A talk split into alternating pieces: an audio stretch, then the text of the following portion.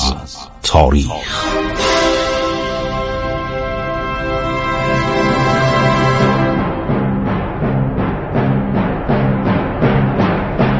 کاری از گروه جوان و اندیشه رادیو جوان.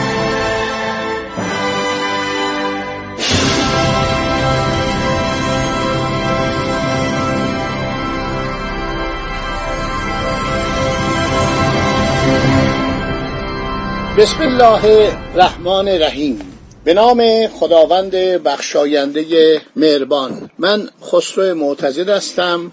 در برنامه عبور از تاریخ رادیو جوان با شما صحبت می کنم یکی از منابع بسیار جالب تاریخ قاجاریه حقایق الاخبار ناصریه. این کتاب فوقالعاده است. برای اینکه نویسنده محمد جعفر خورموجی بوده کتابش هم به کوشش حسین خدیف جم منتشر شده. تقریبا تمام وقایع تاریخ قاجار رو از اواخر دوران سلطنت محمد شاه به تفصیل بیان می‌کنه و قسمتی از این کتاب حدود تقریبا دوازده صفحه به اخبار مربوط به مرگ فتلیشا اختصاص داره به حوادث آخر سلطنت فتلیشای قاجار. بسیار کتاب خوبیه و من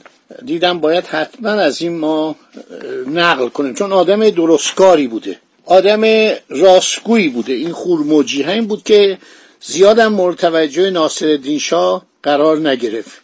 یکی از کارهای درستش این که دروغ نمی گفت و در مورد قتل مرحوم میرزا تقیخان امیر کبیر با اینکه تمام مورخان دولتی اصر قاجار مثل سپر در ناس خود تواریخ مرگ امیر کبیر رو طبیعی جلوه دادن چه روز از تهران تبیدش کرده بودن؟ سنش هم به پنجاه نرسیده بود. نوشته سپر پس از یک اربعین یعنی چه روز؟ که میرزا خان در قریه فین روز گذاشت یعنی زندگی کرد از اختهام حزن و ملال مزاجش از اعتدال بگشت سقیم و علیج افتاد یعنی مریض شد. از قصه از فرود انگشتان پای تا فراز شکم رهین ورم گشت و شب شنبه 18 ربیع الاول درگذشت. این مزخرفات رو نوشته. حتی میرزا خان نوری به میرزا محمد حسین خان صدر دیوانخانه وزیر مختار ایران در روسیه نوشته بیچاره میرزا تقیخان امیر نظام سابق در فین کاشان به ناخوشی سینه پهلو وفات کرد و مرحوم شد. خدا بیامرزد. رضا قلی خان هدایت هم در روزت الصفای ناصری نوشته به واسطه تسلط نقم و تقلب سقم در شب شنبه 18 ربیع الاول جهان فانی را بدرود گفت. در روزنامه وقایع اتفاقی شماره 50 پنجشنبه 23 ربیع الاول 1268 نوشته کسانی که با میرزا تقیخان حساب و معامله داشتن به جهت تفریق حساب خودشان یعنی سسی حساب. به اجازه و نوشته مرخصی اولیای دولت علیه روانه فین کاشان شده بودند. عرض شود که خود میرزا تاییخان هم یک کاغذی نوشته بود که اون آدم ها معروض داشتن. گفت این روزا به شدت ناخوش است. غلامی از غلامان آلیجا خلیل خان یوزباشی که یک شنبه 19 این ماه از فین وارد دار خلافه شد مذکور داشت که احوال خوشی جناب میرزا تقیخان ندارد.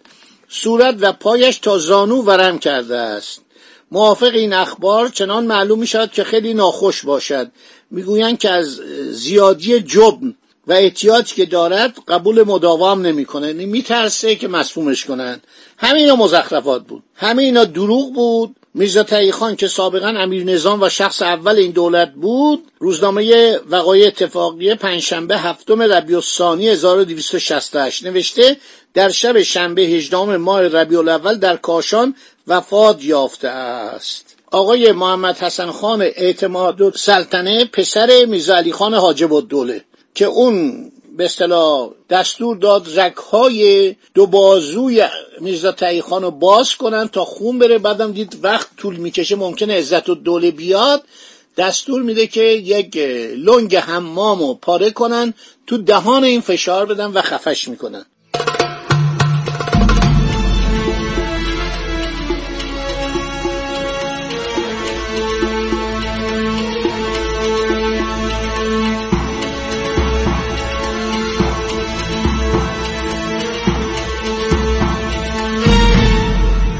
این آقا در وصف پدرش نوشته خواسته بگه بابای من قاتل نیست.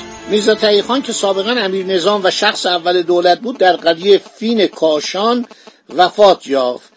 در ملعات البلدان ناصری هم به قلم همین شخص نوشته در این سال که 1268 است میرزا خان که سابقا شخص اول این دولت ابد انتظام بود در کاشان وفات یافته است. توجه می‌کنید آره قرار شود حضور اولتون که همه اینا مزخرفاته. ولی حقایق الاخبار بسیار قشنگ نوشته. نوشته پس از مدت یک اربعین یعنی چه روز بر حسب سواب دید امنا یعنی بزرگان دولت و عمرا یعنی فرماندهان لشکرها. فنایش بر بقایش مرجح گردید. یعنی باید بکشنش.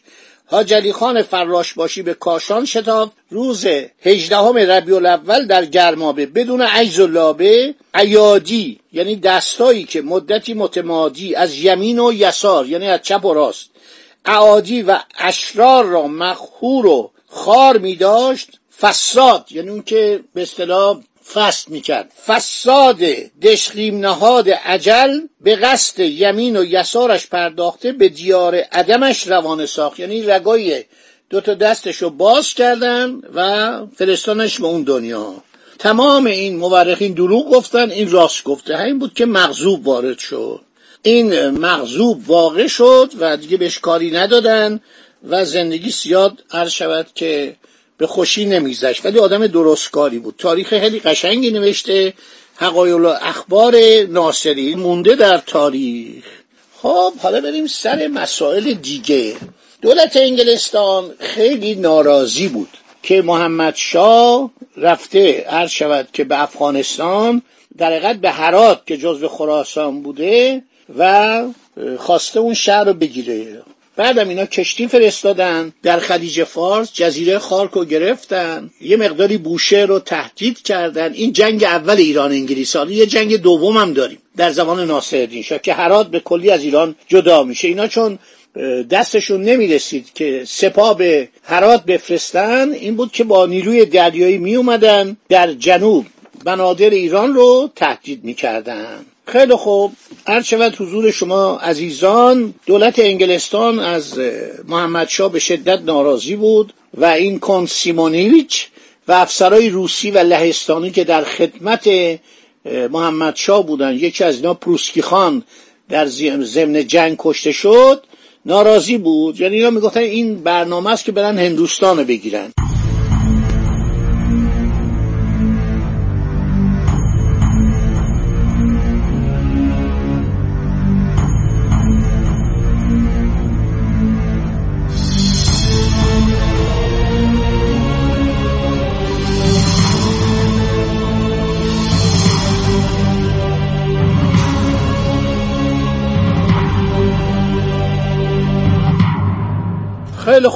حالا دولت ایران ناچار میشه که با دولت انگلستان در سر حراس صلح کنه و شخصی رو میفرستن اونجا. براتون گفتم که حسین خان آجودان باشی بود و این می‌رفت میگفتش که این آقای مکنایل که سفیر انگلیس در ایران آدم کلاهبردار و حق بازیه. در حالی که داره به شاه وانمود می‌کنه می‌خواد افاقنه رو ساکت کنه میره در داخل شهر و یک افسری به نام پاتینجر رو میفرسته که افغانها را علیه دولت ایران ترغیب کنه به مقاومت. هر شود که یک شخصی هم به نام ویتکوویچ از اهالی لیتوانی بوده. این از کتاب تاریخ ایران دوره قاجاریه تألیف رابرت گرند واتسون. میگه ویتکوویچ از اهالی لیتوانی بود که نزاعی کرده بود و او رو به یک پادگان نظامی در اورال تبعید کرده بودند. بعد رفت به سازمان ارنبورگ سازمان دولتی روسیه در ارنبورگ تسلط کامل در زبانهای فارسی و ترکی احراز کرد. بدین ترتیب خود را برای مسافرت های ناشناس در میان مسلمان ها آماده می‌کرد. این معمول خارجی خیلی سعی می‌کردن در این آسیای میانه سفر کنن مثلا آرمینیوس وامبری جاسوس بوده. صد درصد این جاسوس انگلستان بوده.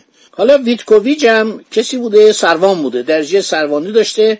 در کابل با نماینده انگلیس جیم الکساندر برنز با ایشون آشنا میشه و اونو بازی میده پس از پیوستن به کنت سیمونیچ در هرات از طرف جناب اجل به قندهار رفت و از این شهر بار دیگر مأمور آسیای مرکزی شد. این جاسوسان انگلیس و روس در همه جا بودند. در مدت غیبت هیئت انگلیسی انگلستان از تهران فکری که شاه بر ضد ملت انگلیس در اذهان رسوخ داده بود به وسیله توهینهای تازه‌ای که اتباع او مرتکب شدن نمودار گردید.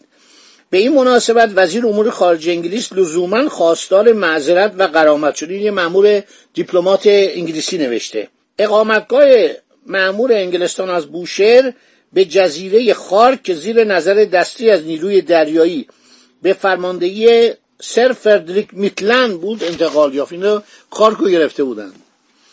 حسین خان آجودانباشی راه خود را به قصد لندن تعقیب کرد تا شکایت های خود را بر ضد آقای مکنیل دنبال کند. حسین خان از وین آزم پاریس شد در آنجا از مارشال سولت به عنوان مسافرتی خصوصی به انگلستان درخواست گذرنامه کرد. سرانجام موفق شد مصاحبه با وزیر امور خارجه انگلیس ترتیب دهد.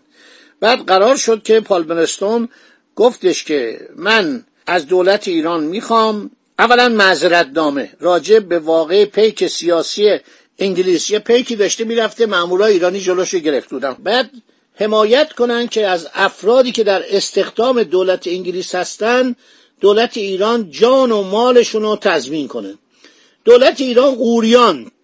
قله نظامی متعلق به ایران بوده. و نقاط دیگری که هنوز ایران در تصرف داشته به افغانها مسترد کنه. پوزشنامه به مناسبت اشغال غیرقانونی خانه یکی از افسران انگلیسی در تهران تسلیم شود. تمام نفرات که در تجاوز نسبت به اقامتگاه معمور بریتانیا در بوشهر دخالت داشتند مجازات شود. حاکم آن بندر که به سر فردریک بیتلند توهین کرده بود از خدمت معزول شود. ببینید چقدر پررو بودن. یعنی اینا به این چقدر وحشی و پررو بودن که با ما این رفتار می‌کردن. با یک کشور چند هزار ساله. دعاوی یکی از اتباع انگلستان راجع به آهنسازی در قراداغ تصویه شود. مبلغی به افسران گروهان انگلیسی که اخیرا در خدمت دولت ایران بودند پرداخت شود.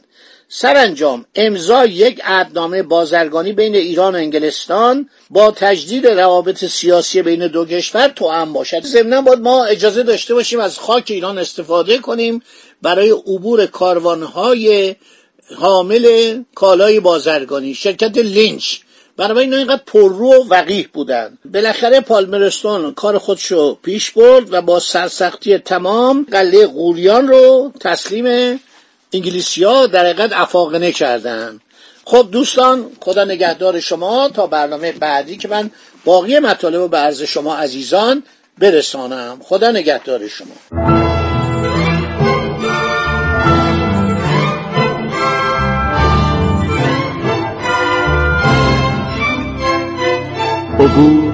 از تاریخ.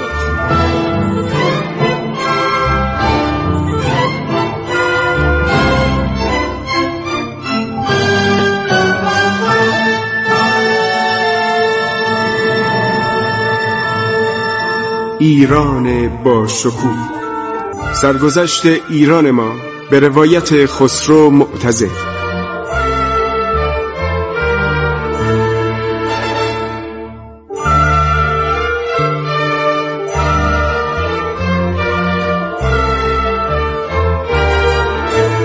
عبور از تاریخ با رادیو جوان.